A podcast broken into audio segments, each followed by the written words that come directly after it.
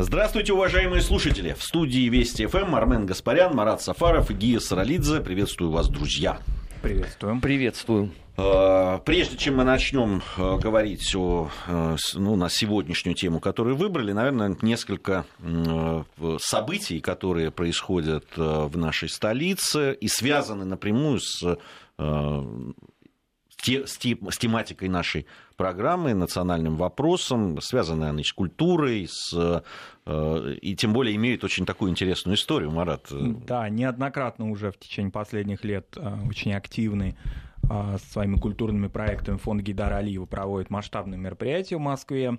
И вот, в частности, в начале следующей недели пройдет фестиваль, посвященный выдающемуся поэту, мистику средневековому Насими. Ну, я думаю, что очень многие наших радиослушателей знают, конечно, творчество выдающихся и персидских, и тюркоязычных поэтов средневековых, и Физули, и, конечно, Амара Хаяма с его Рубаи, и Низами, безусловно. Вот Насими немножко как-то, да, в русскоязычной традиции, казалось бы, в переводной в тени остается, а между тем он переводился не только а, с подстрочника, разумеется, не только Гребневым, но, скажем, даже и Константином Симоновым.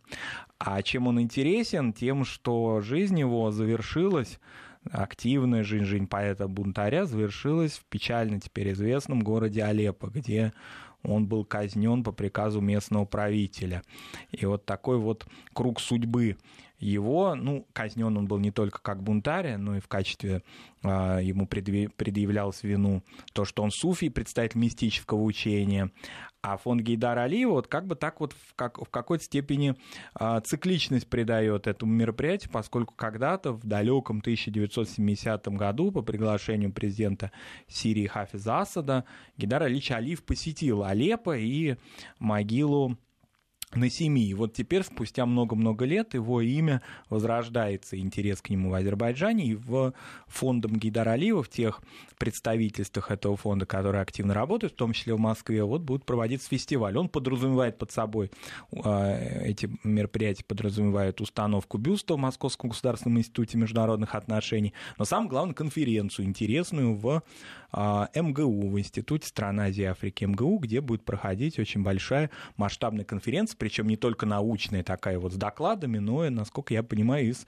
определенными такими, а, ну, какими-то даже и культурными а, вставками и с чтением его стихов. В общем, это очень интересное мероприятие. Существует на сайте фонда Гейдара Алиева уже изложена информация, поэтому можно туда обратить внимание наших радиослушателей, кому интересно вот такое средневековое искусство, искусство, это будет хорошее мероприятие. Ну, важно, что такие вещи происходят именно в, в нашей столице. Э, России.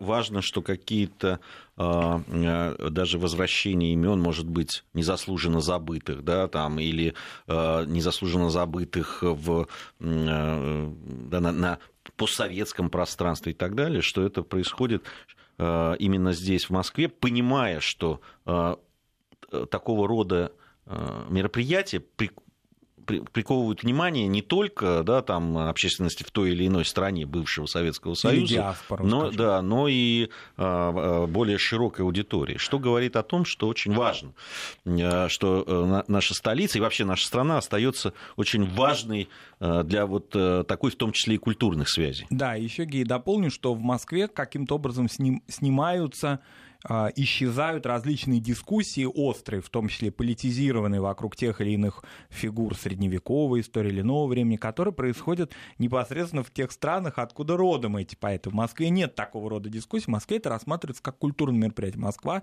Россия как бы вот снимает а, актуальность этих баталий, часто очень вредных и ненужных.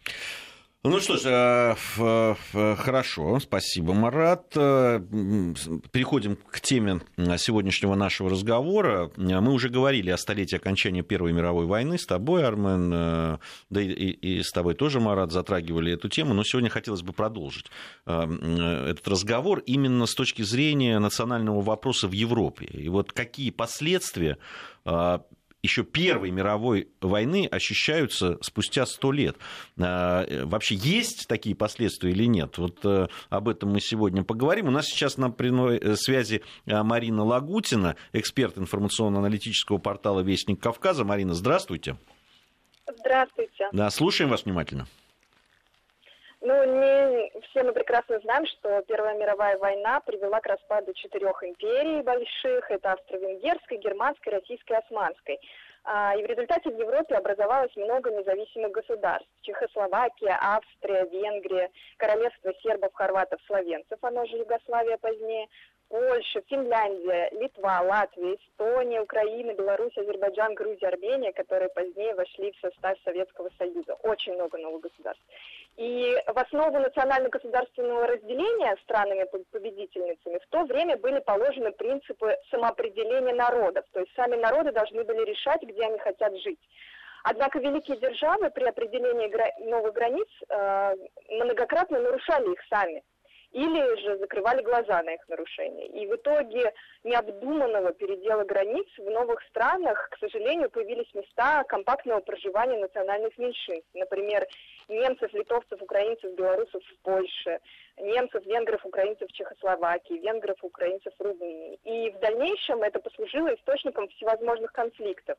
Желание Польши после обретения независимости воссоздать свои восточные границы в том виде, в каком они были в 1772 году, вообще противоречило принципу самоопределения народов. Ведь Польша хотела присоединить к себе Белоруссию, Литву, часть Латвии и правобережную Украину, что вызвало сопротивление народов, проживающих там. Также это привело к советско-польской войне, которая на долгие годы определила м, такую враждебность в отношениях между Польшей и СССР. А особенно сложная национальная ситуация была в королевстве сербов, хорватов и словенцев. Государство, впоследствии получившее название Югославия, состояло из очень отличающихся друг, друг от друга народов, несмотря на общеславянские корни.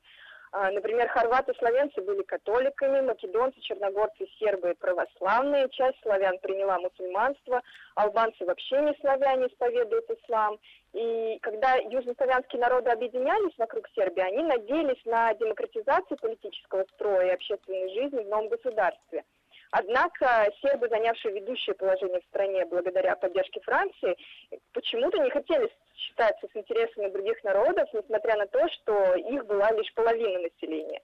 И хорваты, словенцы, черногорцы, македонцы, албанцы, венгры другие народы имели значительно меньше прав. И все это сделало новое государство очагом этнических конфликтов.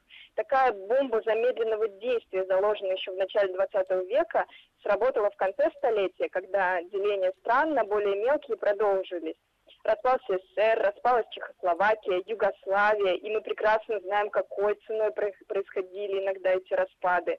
В общем, Версальская Вашингтонская система, казалось, была обречена на провал с самого начала, потому что великие державы сами создали регион постоянной политической нестабильности, перекроив территорию Европы без учета интересов народов, проживающих на ней. Спасибо большое. Марина Лагутина, эксперт информационно-аналитического портала «Вестник Кавказа». Э, вот по поводу э, того, что произошло после окончания Первой мировой войны. Армен, э, ты вот так сосредоточен, я смотрю. Ты понимаешь, вот как устойчивые мифы вообще в нашей жизни – вот как после э, Второй мировой войны что-то закрепилось в общественном сознании, условно, до сих пор это все звучит, э, про социалистический блок, который сам по себе принял решение быть социалистическим, то есть вообще без всякого влияния Советского Союза. Ну, естественно, поляки с венграми, они всю жизнь только и делали, что об этом мечтали. А, так вот и в случае с Первой мировой войной, вот я обратил внимание, вот у Марины, кстати, тоже это прозвучало, формулировка рассчитывали на более демократический строй.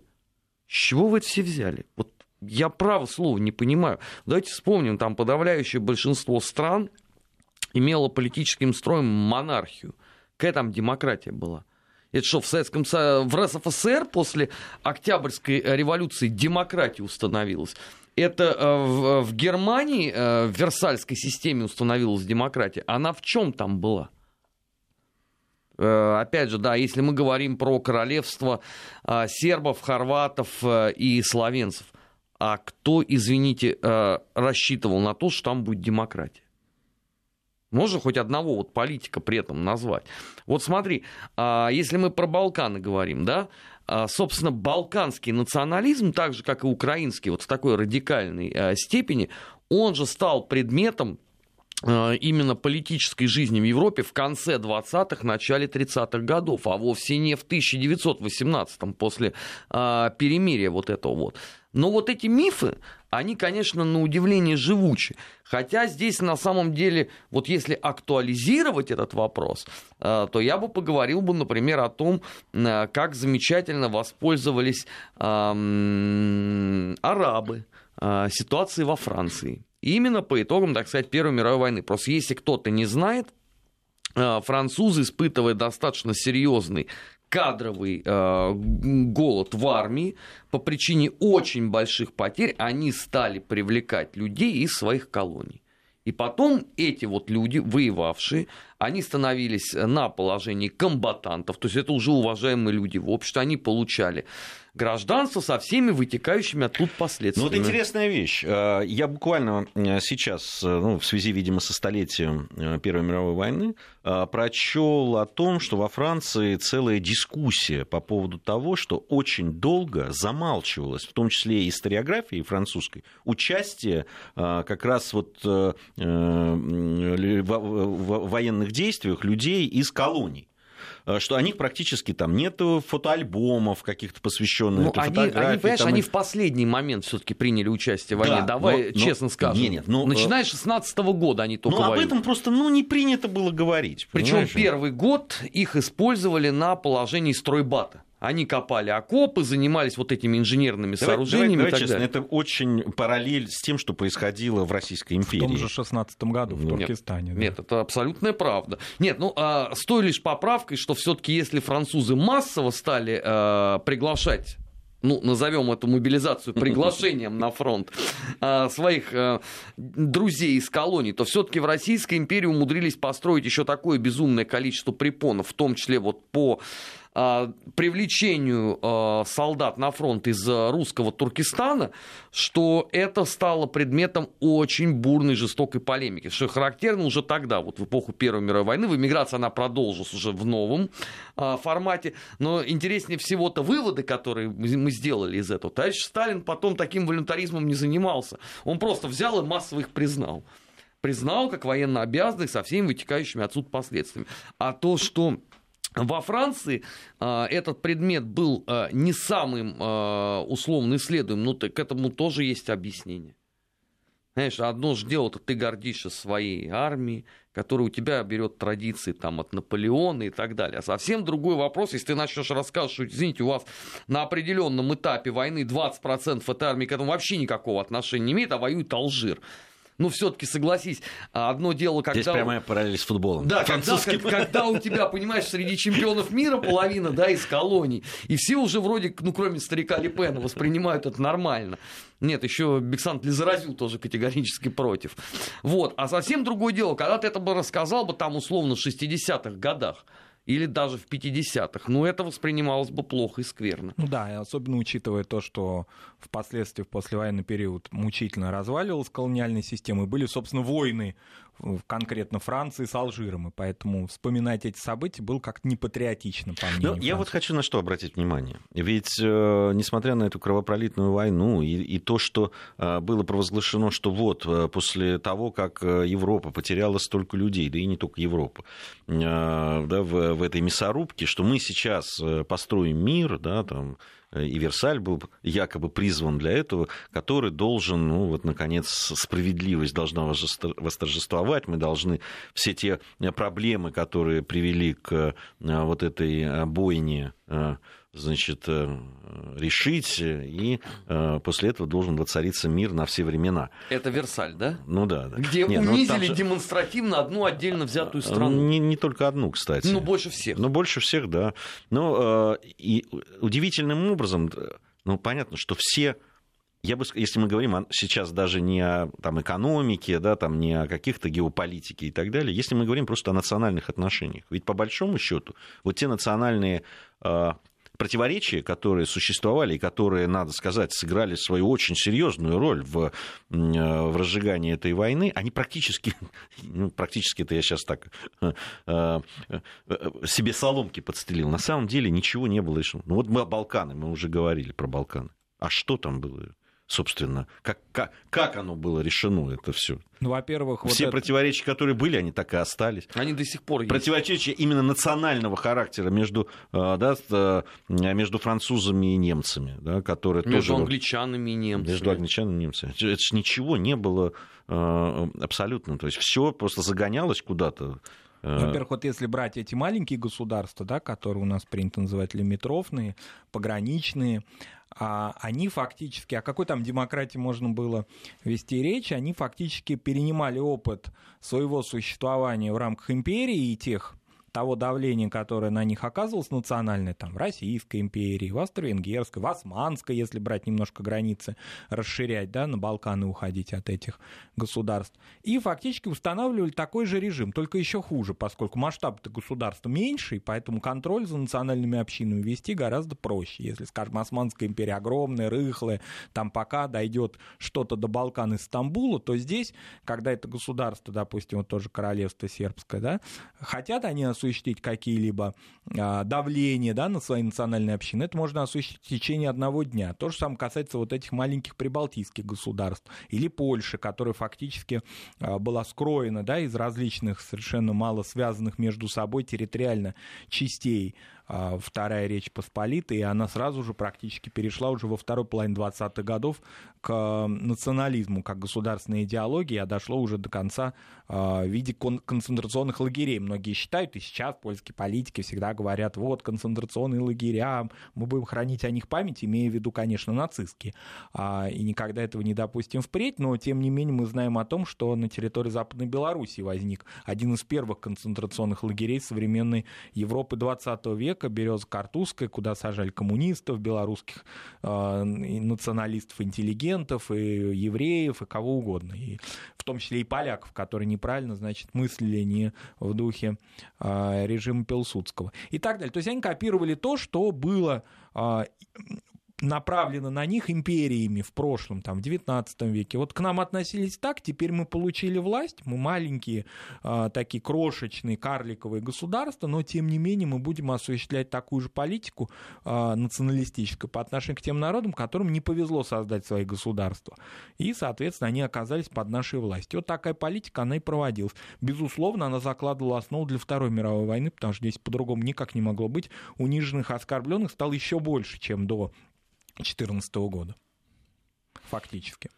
Да, в, здесь вот... Э, Причем во многих странах униженные и оскорбленные это русские мигранты, еще так, если совсем уже довести до актуализации этого вопроса, то это вот именно так и было. Ну, вот Франция, казалось бы, да, она союзная нам держава. А взяли и запретили русским офицерам ходить в военной форме. Отдельное было указание, все, даже в полковые праздники, даже на церковные праздники, вот люди приходили на рю-дарю, все, нельзя в военной форме ходить. Вот это что было? Это такое уважение к союзникам, которые э, тебе помогли в том числе спасти э, Париж благодаря э, твоей безалаберности. Да, там были условно э, страны, э, где хорошо относились, там Болгария условно, там та, та же Сербия, а в Польше что творилось? Насильственная полонизация, да, куда там делись храмы русской православной церкви. Это вот, кстати, тоже один из итогов такой вот с точки зрения нацвопроса э, Первой мировой войны, когда было абсолютное презрение э, к тому, что говорят представители либо РСФСР, ну тогда уже Советского Союза, либо представители э, русской миграции. Они вообще остались за скобками всей этой истории. Вот когда храмы громили в Польше Сенатор ПЦЗ сделал обращение ко всем правительствам мира, и чего? В том числе там было же упоминание о том, что ну вы что делаете? В эти храмы ходят ветераны Первой мировой войны, Великой войны, в которой русская армия сделала очень много для победы. Да, она там не оказалась среди победителей. Ну и что? Вот это такой классический, один из результатов э, Первой мировой войны. Понятно, что об этом очень мало говорят. И даже вот заметь, сейчас вот столетие отмечалось, а, очень много было сказано разных слов в эфирах, написано очень много всего. А вот об этой печальной тенденции, о том, что станет э, по отношению э, к русским, все молчат. Нет, подожди, они молчат не так они молчат так, как будто э, Россия вообще не участвовала в, в этой мировой войне, и как ну, будто ну, это в целом, мы понесли, да, я да. просто вот про частность ну, так, ну, если они не говорят о главном и о глобальном, то, конечно, о частностях они вообще не будут говорить. Э, да, там просто из истории выкинута так э, Россия, что а, ну, надо сказать, не, не без нашей помощи, мы об этом тоже э, говорили, не без нашей помощи. Из-за того, что после 17 года в, о Первой мировой войне говорили только как империалистической э, и неправильной и так далее, и вместе, возможно, это так и есть, да, с некоторой точки зрения, но только и солдат, и офицеров, которые воевали, которые погибали на этой войне, и, э, заметьте, они же туда не просто так пошли, они пошли потому, что воевала э, страна, и они воевали за свою страну прежде всего на них поставили такой жирный крест. Ну, там вспоминали, э, мне кажется, Брусилов остался только по той причине, и Брусиловский прорыв, да, о котором, наверное, из Первой мировой войны единственное, что мы так более-менее знаем. он, извините, он стал Брусиловским только в эпоху советской власти, так-то это Луцкий был Луцкий, прорыв. совершенно верно. И стал он Брусиловским только потому, что нельзя было его назвать в честь а, отца-основателя, потому что генерал Каледин был, как известно, злейшим врагом советской власти. А Брусилов наоборот. Да, поэтому вот как бы он стал Брусиловским. Ну, вот поэтому, конечно... Слушай, ты, ты сказал, я вспомнил, как я в году так 92-м искренне полагал, что это два абсолютно разных исторических события. Брусиловский прорыв и Луцкий. Потому что в советской литературе это Брусиловский, а в эмигрантской это, соответственно, Луцкий. И у меня только, наверное, в году 94-м пришло понимание, что это, в общем, одно и то же событие. Да, и, и э, Э, конечно, мы здесь помогли. И то, что Макрон, произнося свою... Э, значит, мне очень э, понравилось, очень многие наши комментаторы, да, там на разных, даже такие, такие центристской, так сказать, позиции, придерживающиеся, говорили о великолепной речи Макрона. Она была очень красивая, она была очень образная и так далее. Я допускаю, что это так и было. Вот, не могу оценить всей прелести этой речи, наверное, на фразе, кто знает французский, наверное, легче это сделать. Вот. Э, но то, что там вообще не было упомянуто, э, то есть вспомнили там всех индусов, китайцев. Она была такая евросоюзная речь, такое впечатление, да, что китайцы это... только вот китайцы, тоже да, да, с Первой мировой войной, что конечно. война вот она как будто бы завершилась вот э, в 2018, а не в 1918, совсем да. в другом контексте. И это на самом деле очень тревожно, поскольку можно это рассматривать и как определенную репетицию исторического отношения наших бывших союзников и противников к событиям уже Второй мировой войны. А вот эти оценки, они же очень легко можно их переносить, экстраполировать совсем на другие сюжеты, намного более болезненные и близкие нам. Конечно. При всем том, что мы прекрасно, вот даже очень интересно были. Мне, мне кажется, здесь нельзя делить на исторические вещи, да, там, на, э, которые там э, болезненные или не болезненные. Вообще любое искажение нашей истории и вклада нашей страны нужно воспринимать болезненно. Э, но мы продолжим эту тему. Сейчас новости, после новостей вернемся. Нацвопрос о чувствительных проблемах. Без истерик и провокаций. 16.33 в Москве. Армен Гаспарян, Марат Сафаров, Гия Саралидзе по-прежнему в студии Вести ФМ. Сегодня в программе «Нац вопрос» говорим о, о именно вот этом национальном вопросе и о том, как изменился изменился ли он после Первой мировой войны, связано это, конечно, вот с тем столетним столетней даты окончания Первой мировой войны. И действительно мы говорим о том, что очень многие противоречия, в том числе и националь, на национальной почве, национально между э, различными государствами э, именно по линии национальных взаимоотношений во многом привели к кризису, который привел, в свою очередь, ко Второй мировой войне.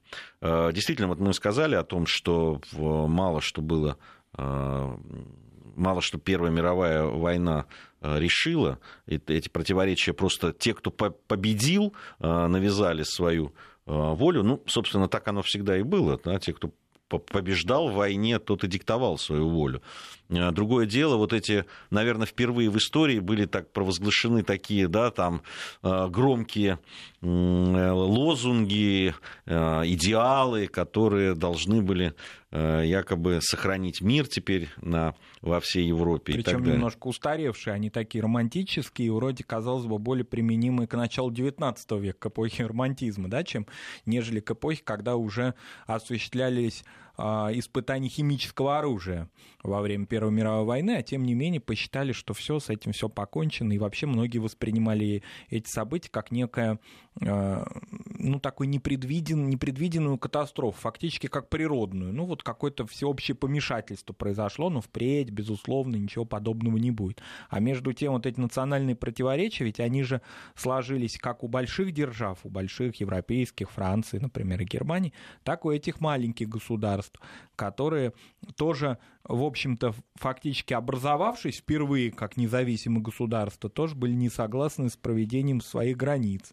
И, безусловно, такое складывалось впечатление, что этим странам был выгоден дальнейший вооруженный глобальный конфликт, дабы, ну, тоже из таких глупых соображений, все свои проблемы в одночасье решить. Такое впечатление, что они все стремились к новой глобальной войне уже с начала 30-х годов, дабы, а, ну, вот уже все вот окончательно решить, все проблемы, границы все определить, все ненавистные какие-то народы, которые мешают жить и а, вообще как-то мозолят глаза, ликвидировать, и куда-то, значит, или физически уже тогда такие идеи возникали, или территориально их как-то, значит, изгнать. И фактически только больше, больше таких проблем возникло. А фактически нацвопрос являлся основной из этих проблем даже между странами, которые, казалось бы, ну, в общем, не имели никаких претензий до этого в XIX веке э, друг к другу. То есть у них в XIX веке в рамках больших империй особых-то проблем не было во взаимоотношениях. А вот когда они обрели независимость, тогда выяснилось, что они кругом враги. А, я бы вот еще на что обратил внимание. Именно после Первой мировой войны, да, и именно э, по ее последствиям, да, вот как раз национальный вопрос, ну, либо там, да, там обостренное чувство собственной национальности и ее величия, да, которое в Германии произошло, стало таким, а, ну, э, то, что мы называем там чумой 20 века, э, пафосно, что действительно так и есть, а, ведь это происходило не только на территории Германии. Да, там это приняло самые крайние такие формы. Но если мы посмотрим, что происходило там в той же Великобритании, в Италии, в Испании, в Португалии, и, и так и, и, и, в Румынии, Некотор... Болгарии. Некоторые... Да легче перечислить, где этого не было. Некоторые народы вообще поняли, что они народы только по итогам Первой мировой войны. Вот хотят обижаться или не будут обижаться, но вот народы прибалтийские во многом сложились как нации только в начале 20 века. Это абсолютно исторический факт. Они начали там уже какую-то консолидацию во второй половине 19 века, осознавать себя как этнические общности, но по большому счету они сформировались только в начале 20 века, и поэтому их претензии на то, что они там средневековые, это никакой критики не выдерживает. Кроме того, а, в рамках именно больших империй прежде всего австро-венгерская, например, и российская, они-то, в общем-то, и складывались как этносы а, достаточно безболезненно, потому что было очень серьезное, мощное со средних веков немецкое влияние, которое, если бы еще подольше продлилось, в Австро-Венгрии оно было гораздо мягче, оно бы не дало возможности этим народам возникнуть. Но если сейчас мы эстонский народ насчитываем около 900 тысяч, так до миллиона примерно, это сейчас в течение всего 20 века, да, там с учетом иммиграции эстонской и так далее, то если бы, да, если до кабы немецкое влияние продолжалось бы и дальше, то эстонцы бы они вот куда-то, как эти вот лужицкие сербы, которые, где вот они, в каком-то ГДРовском были заповедники, их показывали гостям, а у нас есть лужицкие сербы, Хонекер очень этим гордился и так далее. Вот и, и примерно из этой вот а, среды бы мы бы сейчас бы видели какие-то фольклорные материалы об этих народах. Фактически прибалтийские народы именно в рамках империи возникли как народы. А в начале 20 века они уже сложились нации. Ну, это складывание нации происходило в неблагоприятных условиях, поэтому а, изначально в это был заложен национализм. То есть это складывание не позитивное, а скорее как вот а, против кого-то оно сразу же должно сложиться. Поскольку претензии предъявлять прежде всего в сторону восточных значит, пределов, то, конечно, сразу русофобия сюда привилась, как такая вот уже родовая травма э, в ходе рождения этих народов. Конечно, вот то, что я сейчас говорю... Странно, рус... что э, русофобия, если учитывать вот то, о чем ты да, сказал, и влияние немцев. Германофобия, да? Да, какая-то германофобия должна быть, так же, как и у поляков, кстати, в какой-то момент. И у поляков то же самое, потому что понятно, что никто не отрицает политику там русификации, особенно после польских восстаний, все понятно. Но культурное влияние на Польшу такое мощное оказывала Германия прежде всего. Россия не заставляла поляков быть русскими. Россия заставляла другие там какие-то, предъявляла полякам претензии по языку и по всему, но во всяком случае процесс такой мягкой ассимиляции, который гораздо серьезнее, нежели жесткие законодательные инициативы России, не проводил. И германизация ассимиляция поляков, она тоже происходила. А, и фактически, но, но при этом это забыто. Это вообще как бы такая неактуальная тема, тем более в пределах Евросоюза на эту тему рассуждать mm. вообще не модно. Ну, они, кстати, с тех пор э, и не поменяли риторику. Они же всякий раз тебе скажут, что речь-то идет вообще не о русофобии. Мы-то к русским хорошо относимся. А то, что вот тогда получилось в 20-х, там, 30-х годах, это было, э, было тотальное неприятие большевизма, и вся ненависть была направлена только в ту степь. Они же об этом честно, откровенно говорят. И э, когда ты начинаешь задавать им вопросы, что является их аргументацией? Говорят, ну вот, Гитлер разве ненавидел русских? Вот он лично дал разрешение на строительство крупнейшего э, храма русской православной церкви в Берлине и получил даже благодарственный э, адрес, по-моему, от Анастасии Грибановского, если мне память не изменяет.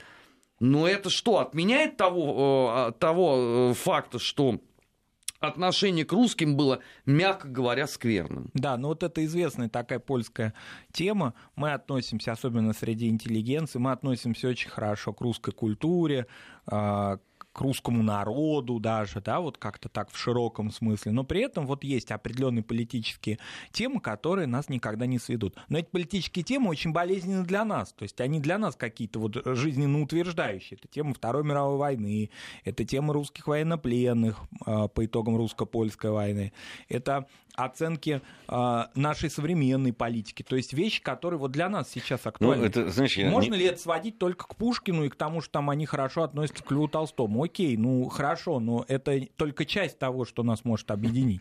Нет, безусловно, э, на самом деле, вот э, несколько раз я сталкивался с латвийским представителем, вернее, он российский представитель, просто латышского происхождения, э, режиссер Э, с которым несколько раз мы уже спорили на программах Владимира Соловьева, в последний раз чуть ли не, э, ну, в общем, до крика дошло.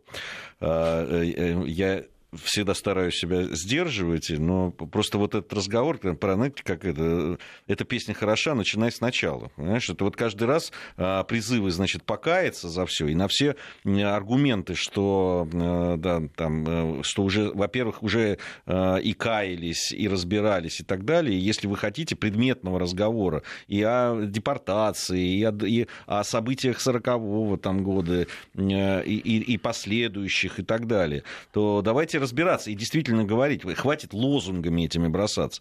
А во-вторых, а, да, там э, очень болезненное не э, вопрос не в прошлого, а вот того, что происходит сейчас с теми же русскоязычными э, негражданами, так скажем, прибалтийскими. А это возврат вот туда, ровно в ту эпоху. Да, все время. И, понимаешь, человек тут же срывается на крик и начинает истерить по этому поводу, значит, кричать, что это все пропаганда там и так далее.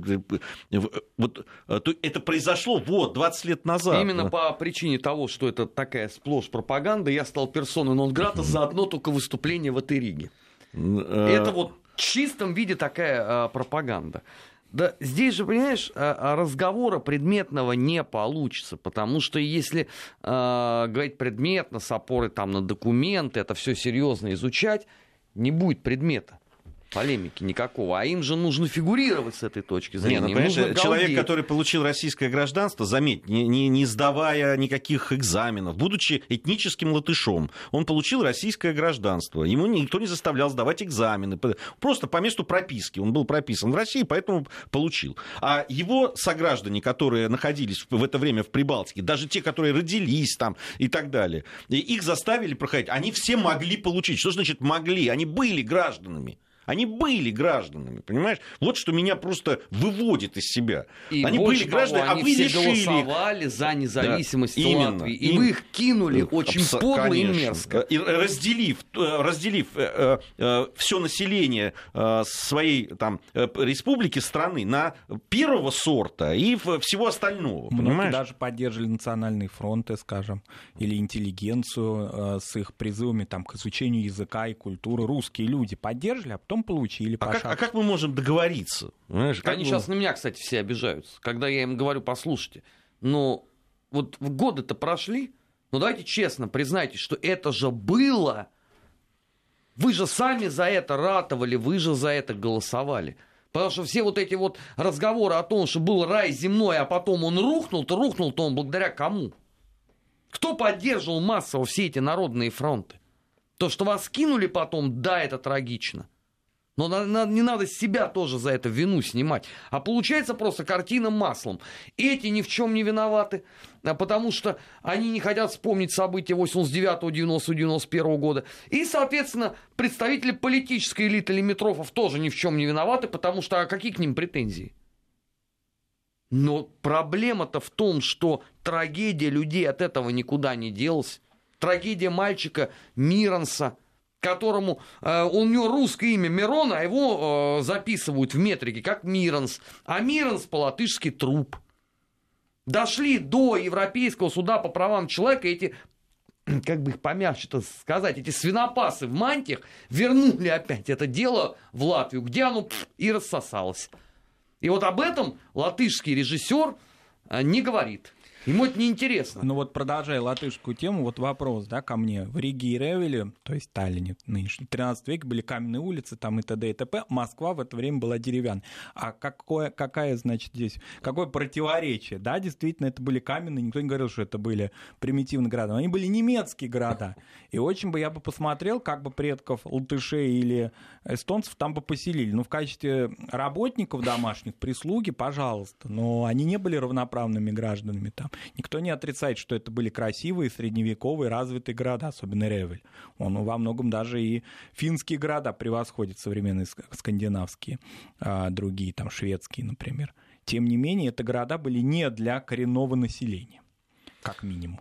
Просят режиссера назвать. Э, Анрис его зовут, э, фамилия Лилайс, по-моему, если не ошибаюсь, как-то так. Он частый гость э, Да, да. российских ток-шоу. Причем интересно, что когда с ним беседуешь э, за кулисами, у него таких смелых идей нету. А, ну По да. крайней мере, я вот не слышал ни разу, чтобы он там вот выступил именно вот в прениях за чашкой чая. А вот когда вот софиты, камеры, зрители, вот тут звездный час. Не, ну а главное, понимаешь, ну вот э, э, истерика начинается. Ну просто, ну все время предлагая ему сравнить, мы каждый раз сталкиваемся на одном и том же, вот на тех негражданах, которые есть. э, ладно, Да, их стало меньше там в, в Прибалтике. Но э, э, мы, мы даже сейчас не говорим Их о... стало меньше, потому что они умирают, а дети уже принимают Уже это гражданство. Не, ну там даже формулировка, он вот в последней программе сказал, что ребенок, рожденный от двух неграждан, я сейчас цитирую, да, он получает гражданство. Вот сама формулировка, понимаешь?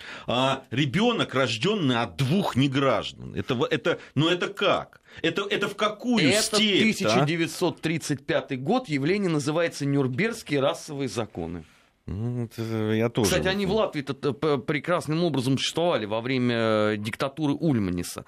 Только об этом, как говорил Остап Бендер, э, не рекомендуется говорить вслух, потому что подучие начинается у латышей сразу при слове диктатуры Ульманиса. Они почему-то искренне считают, что он был записной э, либерал и демократ. Кстати, там не только русских-то он э, сгноил, а немцев кто вышвырнул из Латвии. Вообще самых, имущество которые оставили и города пинками построили. выгнали. Хотели евреев, не успели, война началась, просто евреев уничтожили, всех до единого. Теперь вопрос, когда им задаешь, ребят, а вы не хотите вернуть потомкам евреев, ну, ну, где-то, наверное, кто-то есть, имущество? И говорят, нет, а к нам никто не обращался по этому поводу. Нормально, да, умертвлять людей, забрать все себе, и потом сказать, а что, никто, в общем, и не протестовал. Конечно, некому. Причем в большей степени умертвлять своими руками, а не Конечно, немецкими. конечно. А Мы кто же- охранял э, Рижское гетто? Кто охранял Саулспилс? И это просто к вопросу о. Страшные события были именно в период, когда Красная Армия ушла, а немецкая армия не пришла. И вот в эти дни от Румынии, там, от Ясского погрома до Эстонии все было, полыхало огнем. Вот это, ну, примерно начало июля 1941 Конец года. июня, начало июля. Конец июня, начало июля, вот в это время. И многие даже ожидали прихода немцев как спасение от э, местных погромщиков. Ну, правда, это были люди, которые помнили немцев эпохи Первой мировой войны, ведь очень многие в Риге, не, в Риге, в Риге особенно, было. да, они не эвакуировались, особенно пожилые люди говоря. Но это же те немцы, которые пришли в 15 году, мы их не боимся, это цивилизованные люди. Mm. Вот. Все произошло сразу же. А, ну да, вот э, вообще мы говорим э, о Первой мировой войне и по окончанию Первой мировой войны, и действительно, на самом деле, на мой взгляд, понятно, что там и XIX век уже с ростом э, национального сознания да, на просторах Европы приводил к межнациональным таким трениям и а иногда и серьезным проблемам. Но мне кажется, как раз Первая мировая война и распад империй э, во многом, во многих местах ее обострил. Мы можем, кстати, Османскую империю тоже, да, в этом смысле, ну, мы говорили о Балканах, но ведь это не только Балканы. Потому что сразу же определяется, появляется нация, в таком уже смысле современном, да, 20 века, например, и у нее должна быть своя этническая территория а она никогда не может быть моноэтнической. Ну, не бывает так. Она так только бывает после э, нацистского геноцида. Вот тогда бывает, чтобы территория была полностью зачищена. Поэтому сразу же вступаются, вступают политические разногласия моментально С тобой продолжает э, дискутировать человек. Что да. по поводу, он, он написал, что немецкие архитекторы и инженеры строили города латышской и эстонской знати. Они хорошо осознавали свою национальную самобытность. Ну, Кто, немцы, которые строили, или знать? Я вот не, не, не очень понял. Во-первых, про знать немножко можно по, э, поподробнее латышское, эстонское вот это. Это ну, курлянские немцы, да, теперь? Видимо, видимо курлянские немцы так да, называются. Эстонская Они знать. бы на парому не пустили эту так называемую знать. Вот. А что касается, допустим, там, ну, понятно, что в начале 20 века много чего появилось, но это появилось уже в Российской империи а не при немцах. Это появилось уже тогда, когда прибалтийские города были в Российской империи, в Риге, там тот же Михаил Эйзенштейн строил отец Сергея Михайловича Эйзенштейна.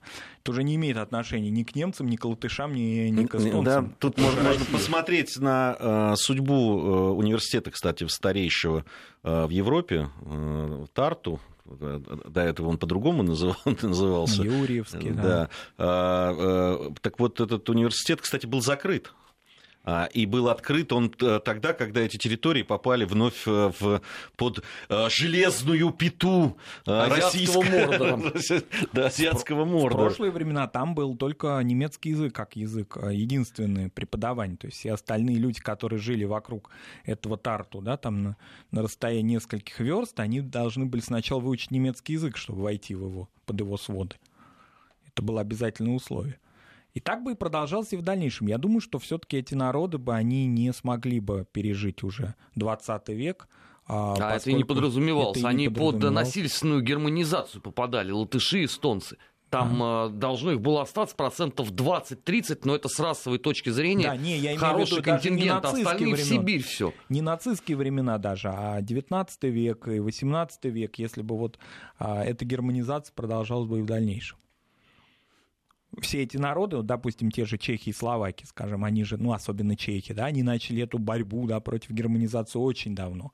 И это была целая тема, да, как вот а, Пражский университет защитить от немецкого засилия и так далее. Почему потом такая, а, такая ненависть по отношению к судетским немцам? Она же не только из-за нацистских страниц, но это старое вот это разногласие. Но там народ все-таки по крупнее по численности все-таки был. А здесь до миллиона это вот сейчас фактически, да, с учетом того, что мы статистикой современной не обладаем, которая сейчас там с учетом миграции людей, он вчера только народный артист Советского Союза, да, Раймонд Паус рассказал о судьбе своей семьи, которая оказалась сейчас современной. Вот в наше время за пределами Латвии. Нет, это фейк выяснилось, я тоже на это повелся. Ну, там не А, фейк, там было интервью, просто оно интерпретировалось а, немножко, да, грубо, что он сказал о том, что они все уехали. Включая внуков. включая внуков. Он говорит о том, что его дети и его внуки находятся за пределами Латвии. То есть он только с супругой остались на, а, в Риге.